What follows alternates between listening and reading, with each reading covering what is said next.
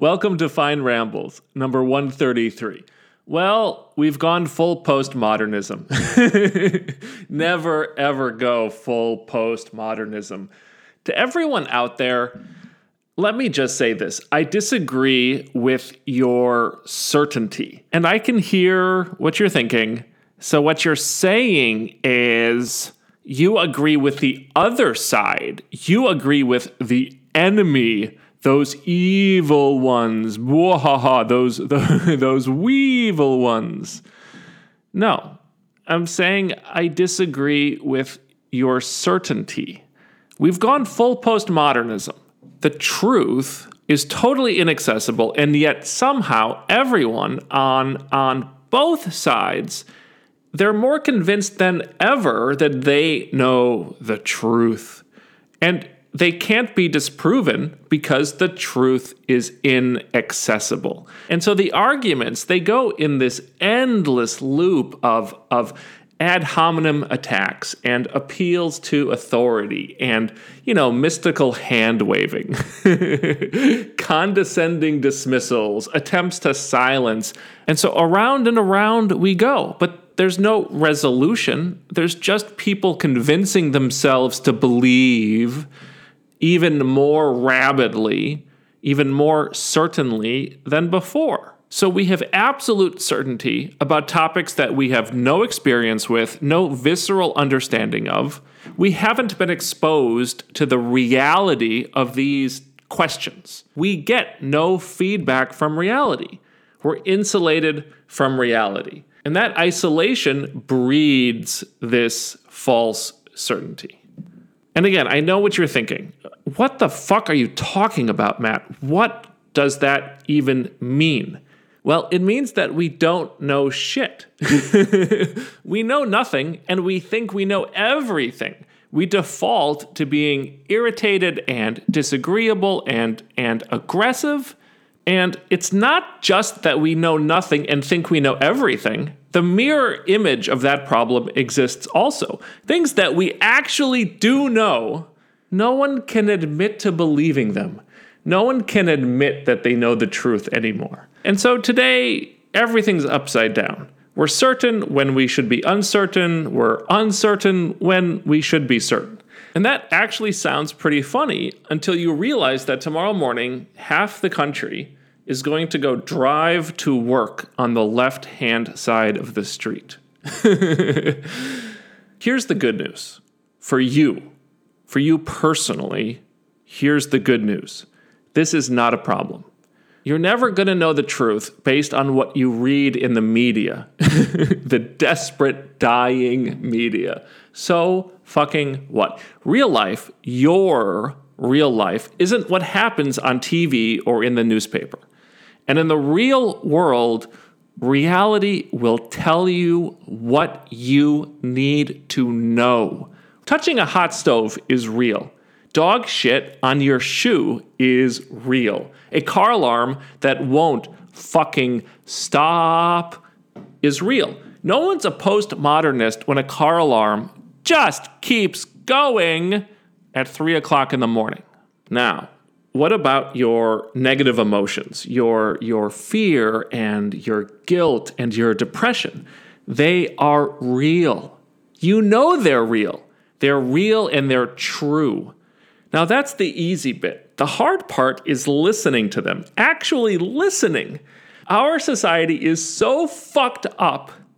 It tells you to ignore your fear. It tells you to deny your guilt. It tells you it tells you to suppress your depression, to mask it with, with drugs, with SSRIs.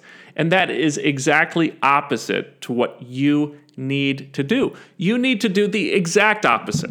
You need to learn to listen to these emotions because those feelings are the feedback of reality. They're telling you what you need to do. Picture a world with no pain. That sounds pretty nice, right? No, it's horrible. A world without pain is a dystopia. Imagine touching a hot stove and not feeling any pain. Well, you wouldn't move your hand. Your hand would be ruined. You would be crippled. The pain that you feel when you touch a hot stove is good. It's good. The pain is reality telling you exactly what you need to do. Same with fear. You ignore your fear, reality is going to wreck you. Listen to your fear. Don't be ashamed of it. Act. Guilt? So you did something bad. It's not the end of the world as long as you stop doing it.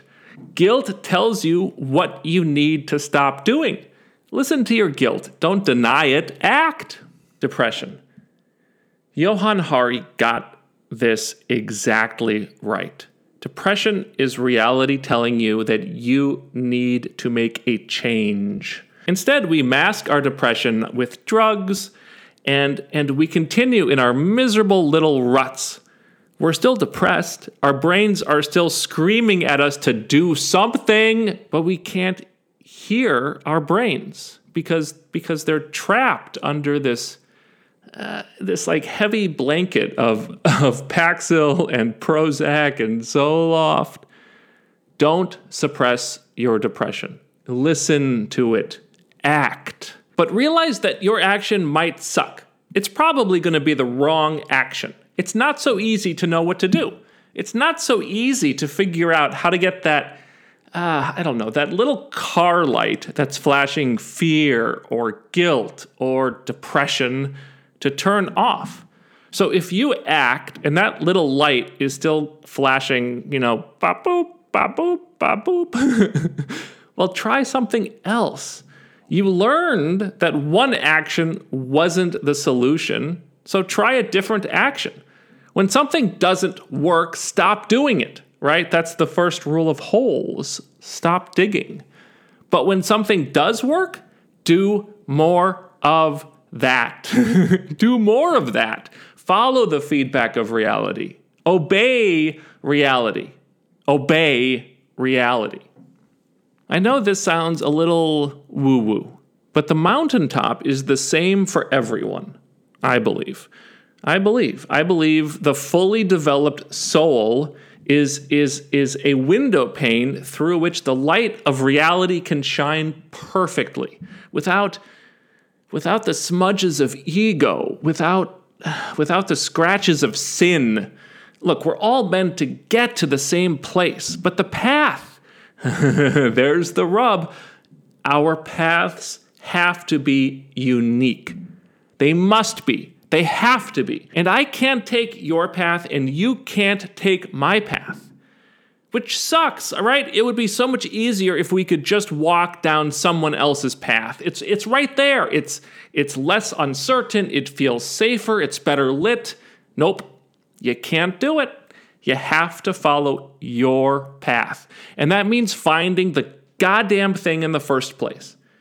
Not easy, very difficult. So, how do you find it? Listen to reality. Does one path bore you to tears? Pass. Maybe you simply suck at climbing a certain route. Pass. But this one over here, look, it's not popular, it's not well lit, but somehow it kind of makes you curious. Your ears perk up. You're not bored. You're not anxious. Listen to your body. Listen to the feedback of reality and go down that path.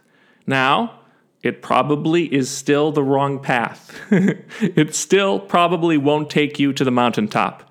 It will probably dead end in some blind alley. And you're going to have to start all over again. But only that kind of path has a chance of taking you where you you are supposed to go. Listen, the first step on the path, your path, is dark. And you have to take one step into darkness. You have to take a single step blindly.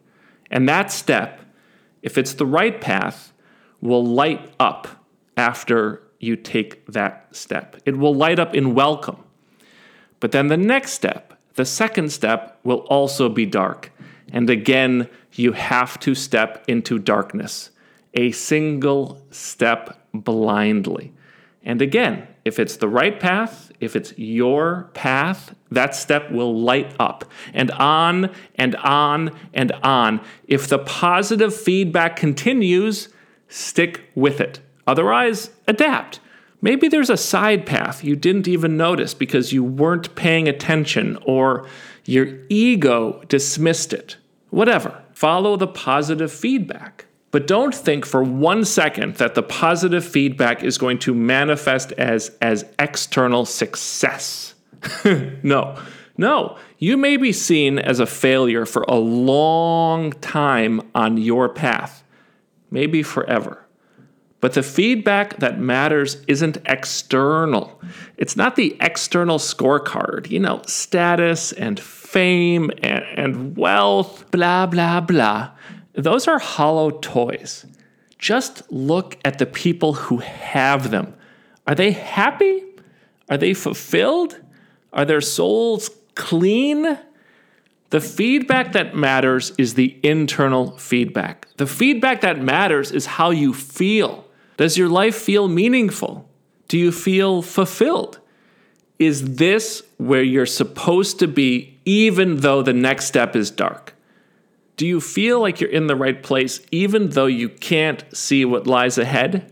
Look, if you can't take one step into the darkness based on based on faith, faith in God, faith in the universe, whatever you want to call it, right? The words don't matter so much. It's the idea. It's this belief in your own resilience. It's this faith in your own ability to sync up cleanly with reality. If you can't take one step into darkness and then listen to reality and see if it's the right path, then you will never find your path. You will never reach the mountaintop. That's all I got this week. I'll catch you later.